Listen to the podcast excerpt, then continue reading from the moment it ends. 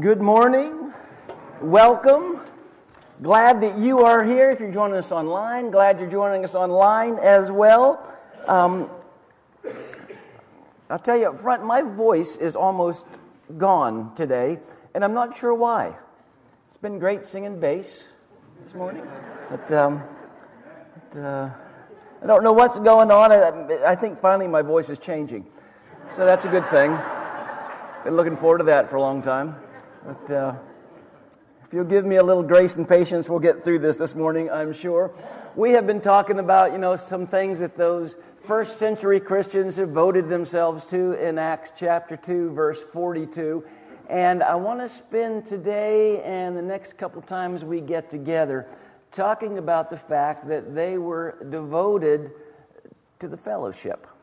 They devoted themselves to the fellowship.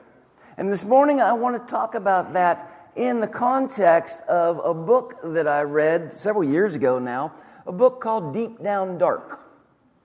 And you might not be familiar with that book, probably not, but I bet you do remember the event that that book chronicled. It was in 2010 when 33 miners from the country of Chile were trapped in the mine, half a mile beneath the surface of the earth. Remember that? Yeah. For 69 days, these 33 men are trapped in that mine. Uh, a giant stone, twice the size of the Empire State Building, came crashing down, and, and those men were trapped underground. And they understood that the chance of rescue, the chance of survival, was pretty slim. In fact, an expert at the time suggested that the chance of those men being saved was about 2%. So these men knew they're staring death in the face. And they began to take stock of their lives. And what they found was they had some regrets. And then, kind of amazing thing happens to those 33 men. They, they, they understand that one of these guys, a guy by the name of Jose Henriquez, was a follower of Jesus. And so they asked this man, Would you pray for us? We need somebody to pray for us. So they're uh, this trapped miners, this one man kneels down and begins to pray, but he starts his prayer in kind of an odd way. He begins his prayer this way We aren't the best men, but Lord, have mercy on us. Kind of a strange way to start a prayer. We aren't the best men, but Lord, have mercy on us. And then he actually went on and specifically detailed why they weren't the best men. He said in his prayer, Victor knows that he drinks too much. And Juan is much too quick to anger. Pedro thinks about what a poor father he's been to his daughter. And nobody's offended by this. And, and, and, something amazing begins to happen to those 33 men trapped in that mine. Something is kind of born there. They're a half mile underground. They're trapped in what the author of the book calls the deep down dark. They, they get together, they're there for 69 days. They get together and they you know, share every day a little bit of food, just some tuna is what they had, and, and some cookies that they were trying to make last, a little bit of oily water. That, that's all they had. And they listen as Jose every day tells them stories from the Bible. In fact, they start calling him El Pastor.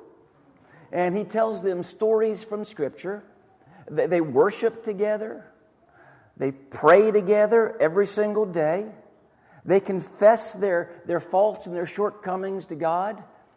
And then that sort of morphs into them just spontaneously confessing things to each other. They say, Would you forgive me for the way that I spoke to you last month?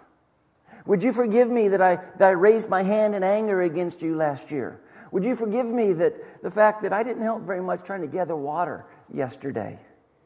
It's kind of extraordinary.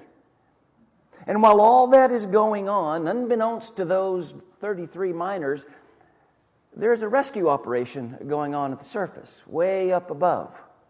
And it started with just eight other Chilean miners. It eventually became almost a worldwide uh, uh, effort.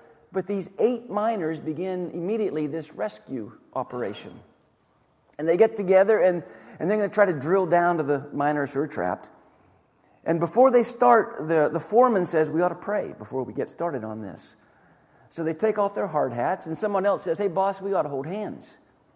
And so these eight burly Chilean miners are standing in a circle holding hands, and they pray to God. And then they start to drill. And eventually, they're able to drill a hole all the way down to where those miners are trapped. To start with, it wasn't a big hole at all, just, just a hole big enough to get uh, uh, flashlights down, food, water, some communication devices, and then they also uh, send down some iPads, believe it or not. iPads loaded with all the news about what's been going on. And what these miners learn is people all over the world are following their ordeal. What they learn is they're famous. And they start to think if we're so famous, there's a chance we might make some money out of this thing. And at that point, something sort of amazing happened. And it's probably not very surprising. Them getting together every single day and worshiping stops. Them asking El Pastor to tell them more stories from the Bible stops. Confessing to each other stops. Getting together every day and praying stops.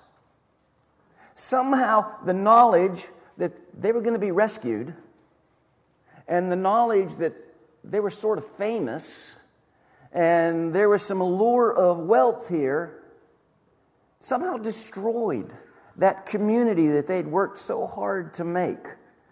And they actually began arguing with each other about who was going to be the spokesman. And how were they going to divvy up whatever money was going to come their way? And, and how were they all going to profit from it equally? Now, the book, The Deep Down Dark, it's not a spiritual book at all, but it does chronicle this, this formation of community that these men form and then kind of how it all unraveled so quickly. It really does talk about a, you know, a crisis of faith. In some ways, the, the very happiest part of their story was kind of the saddest part of their story. Because they were much more connected, much more community going on, in some ways, even more content when all they had was all they had. Now, that's the deep down dark.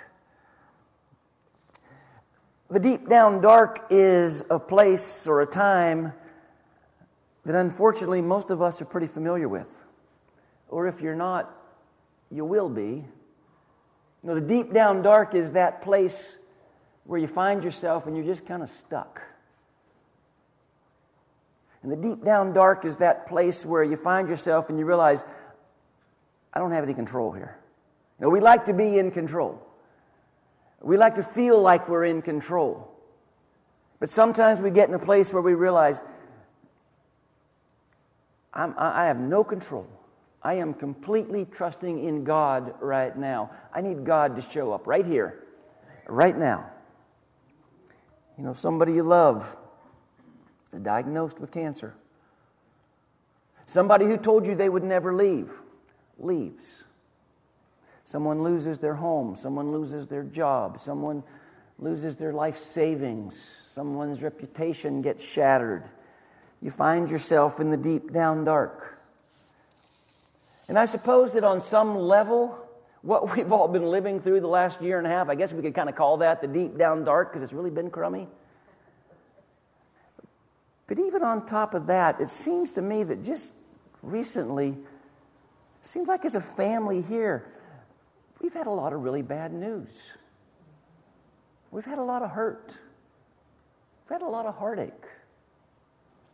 We have two more memorial services planned today for good brothers who used to worship here with us.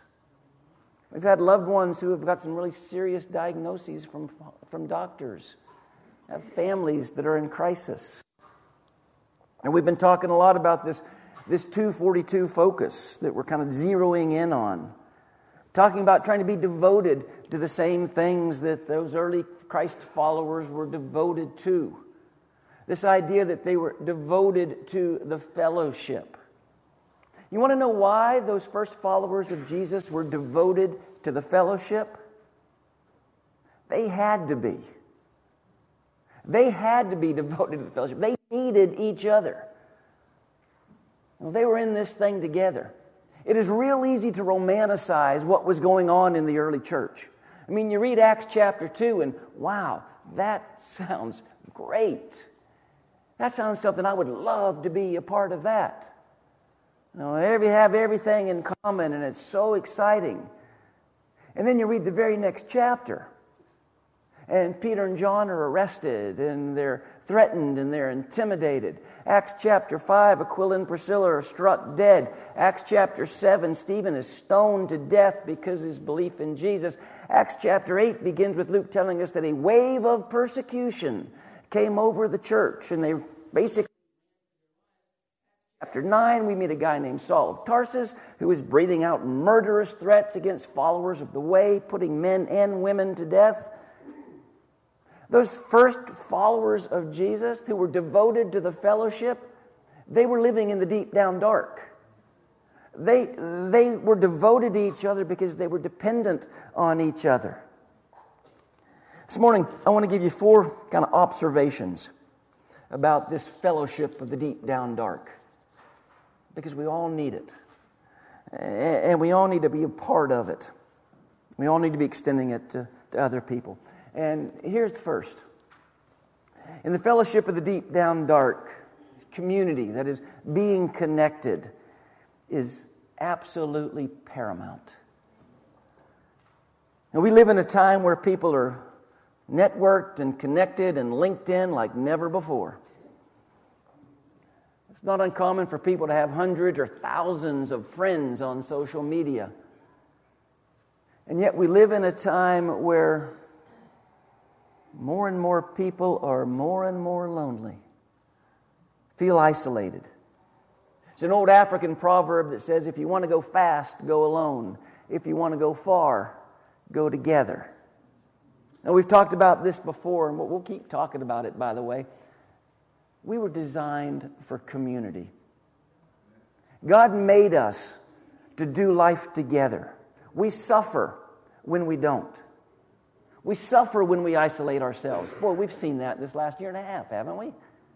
Just been a ton, a ton of research done on this.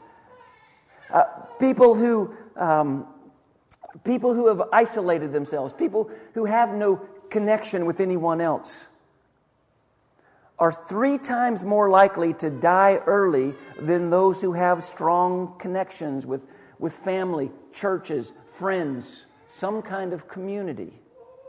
In fact, there's a real famous study that says that actually, even people who don't live very healthy lifestyles, you know, people who are overweight, smoke, drink, eat all the wrong food, those kind of people, if they have really strong human connections, they live significantly longer than people who live a very healthy lifestyle but have no community whatsoever. So the takeaway is you're already ahead of me on this, aren't you? French fries with some good friends than eating cauliflower at home by yourself. Yeah, so there's something you can take with you, you know. Barbecue. Barbecue. There you go. Yeah. See, we've been doing it right all along after, after all. Yeah. And of course, it's not just true for our body. I, I, we're talking about our souls here. We're talking about our hearts, our well being with God. Uh, I think Keith used this passage in his communion talk this morning. Hebrews chapter 10.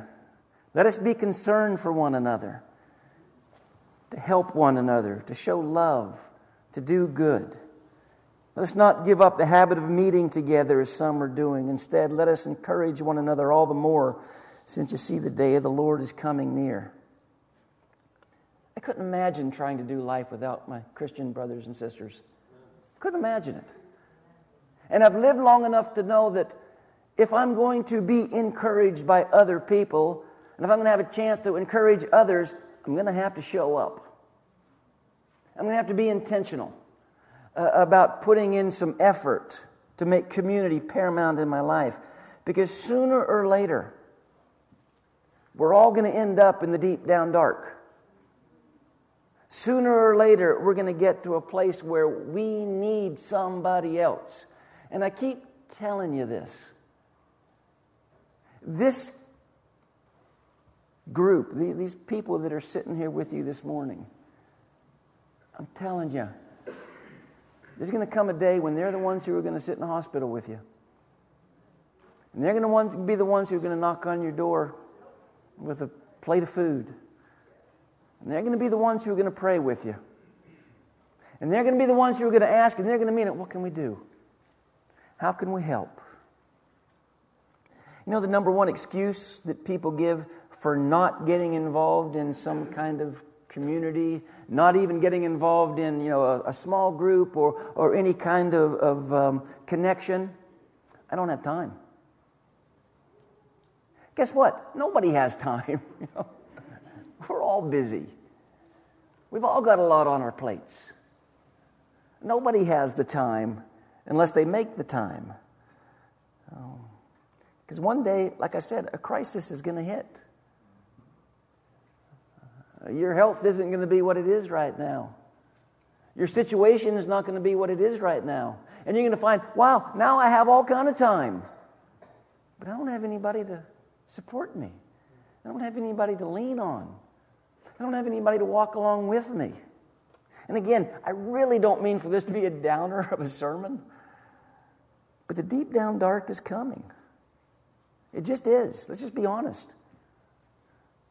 And the time to create community in your life isn't when you find yourself in the deep down dark, it's when you're doing life, it's when you're living.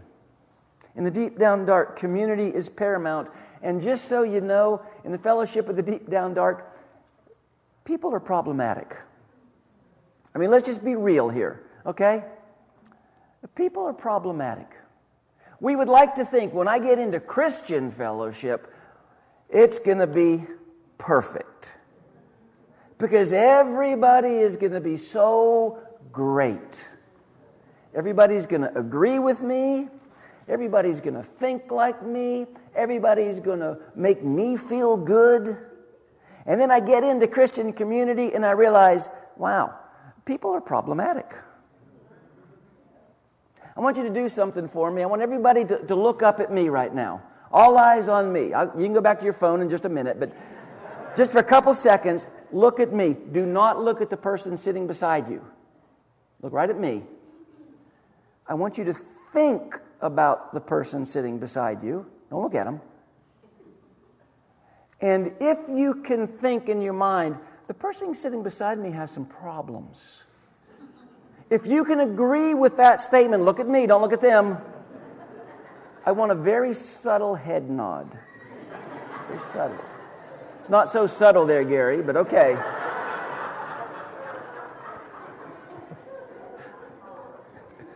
yeah, sure. That's what you're thinking, right? The person beside me has some problems. Guess what? Catherine nodded too. So, just so you know. We all have problems, right? We all have issues.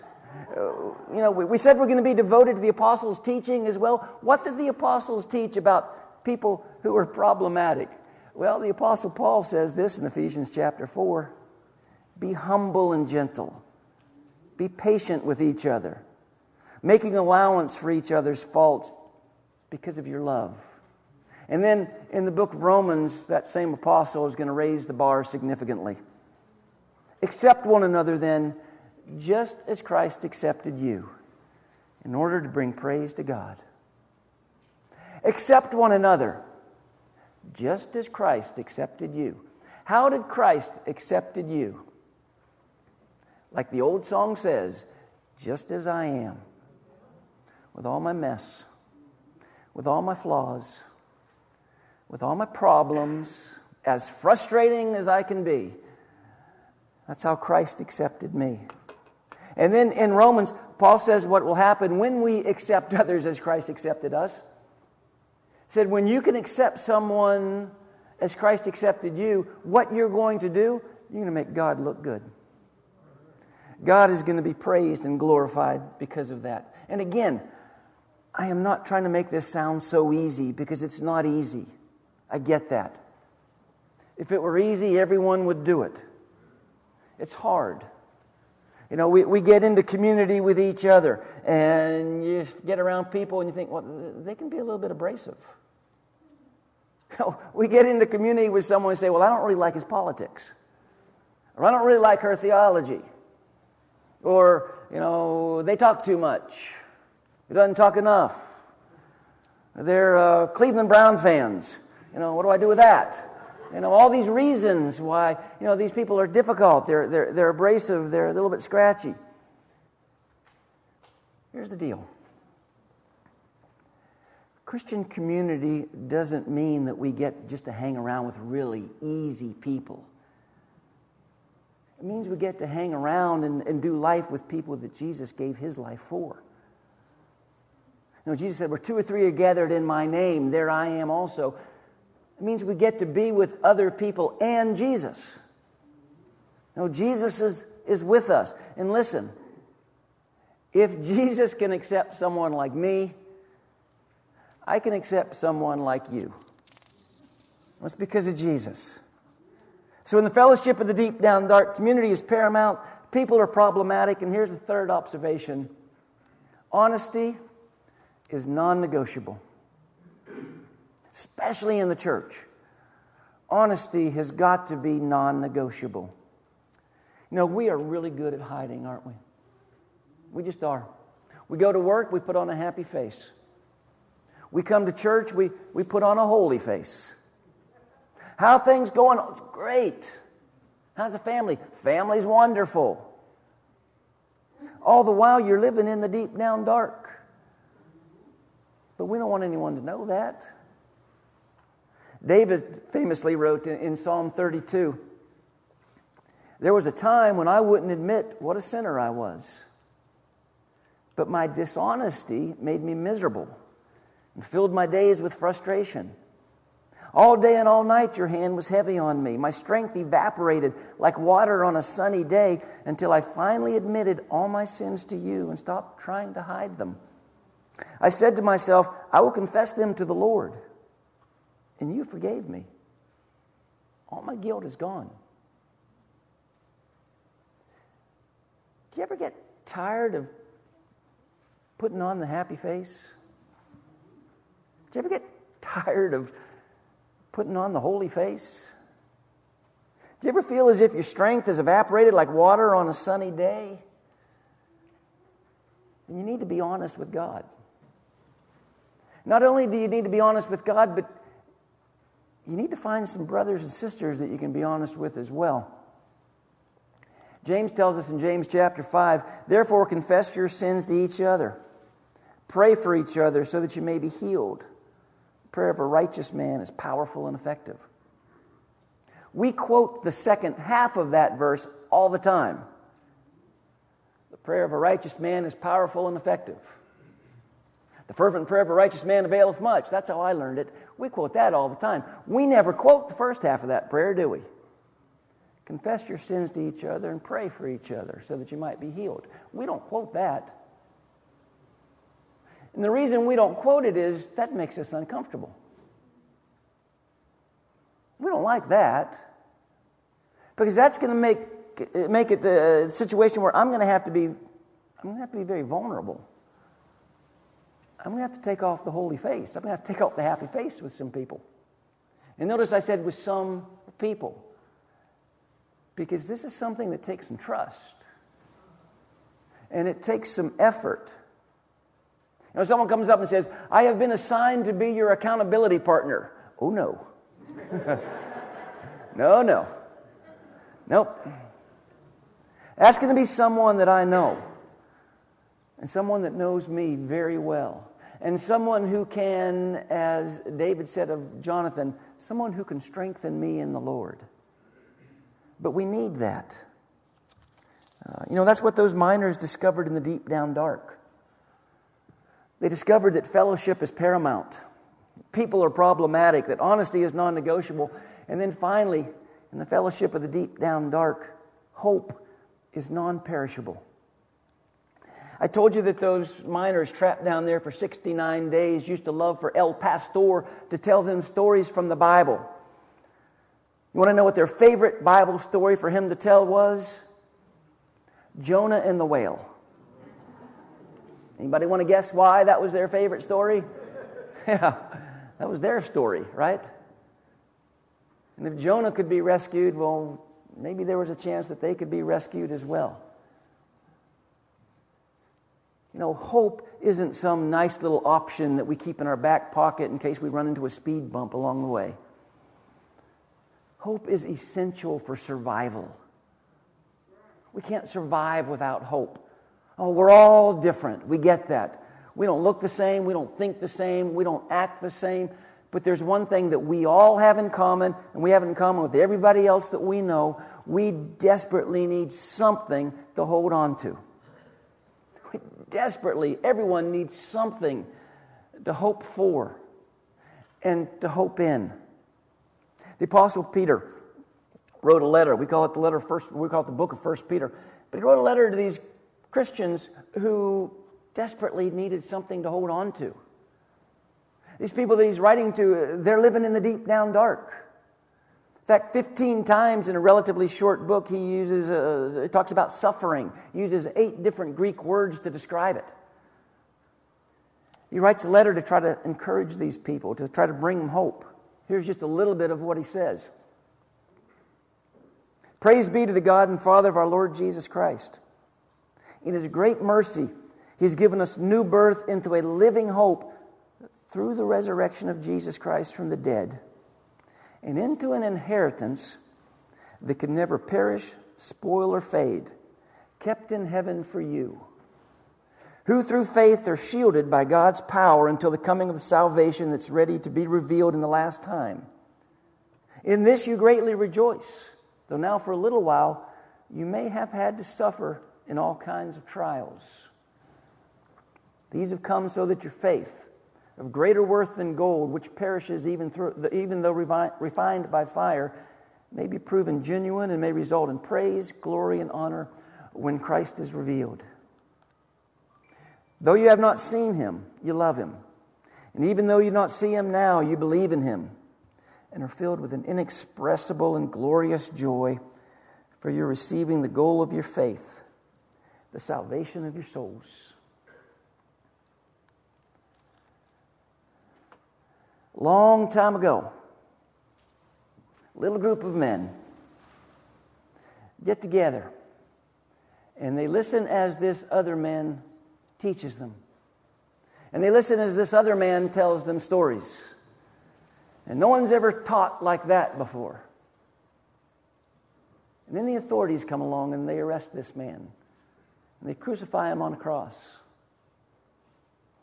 And they put his dead body in a tomb and they roll this big heavy stone in front of the tomb. And the tomb is sealed. And it looks like all hope is gone. It looks like the story is over. But way up high,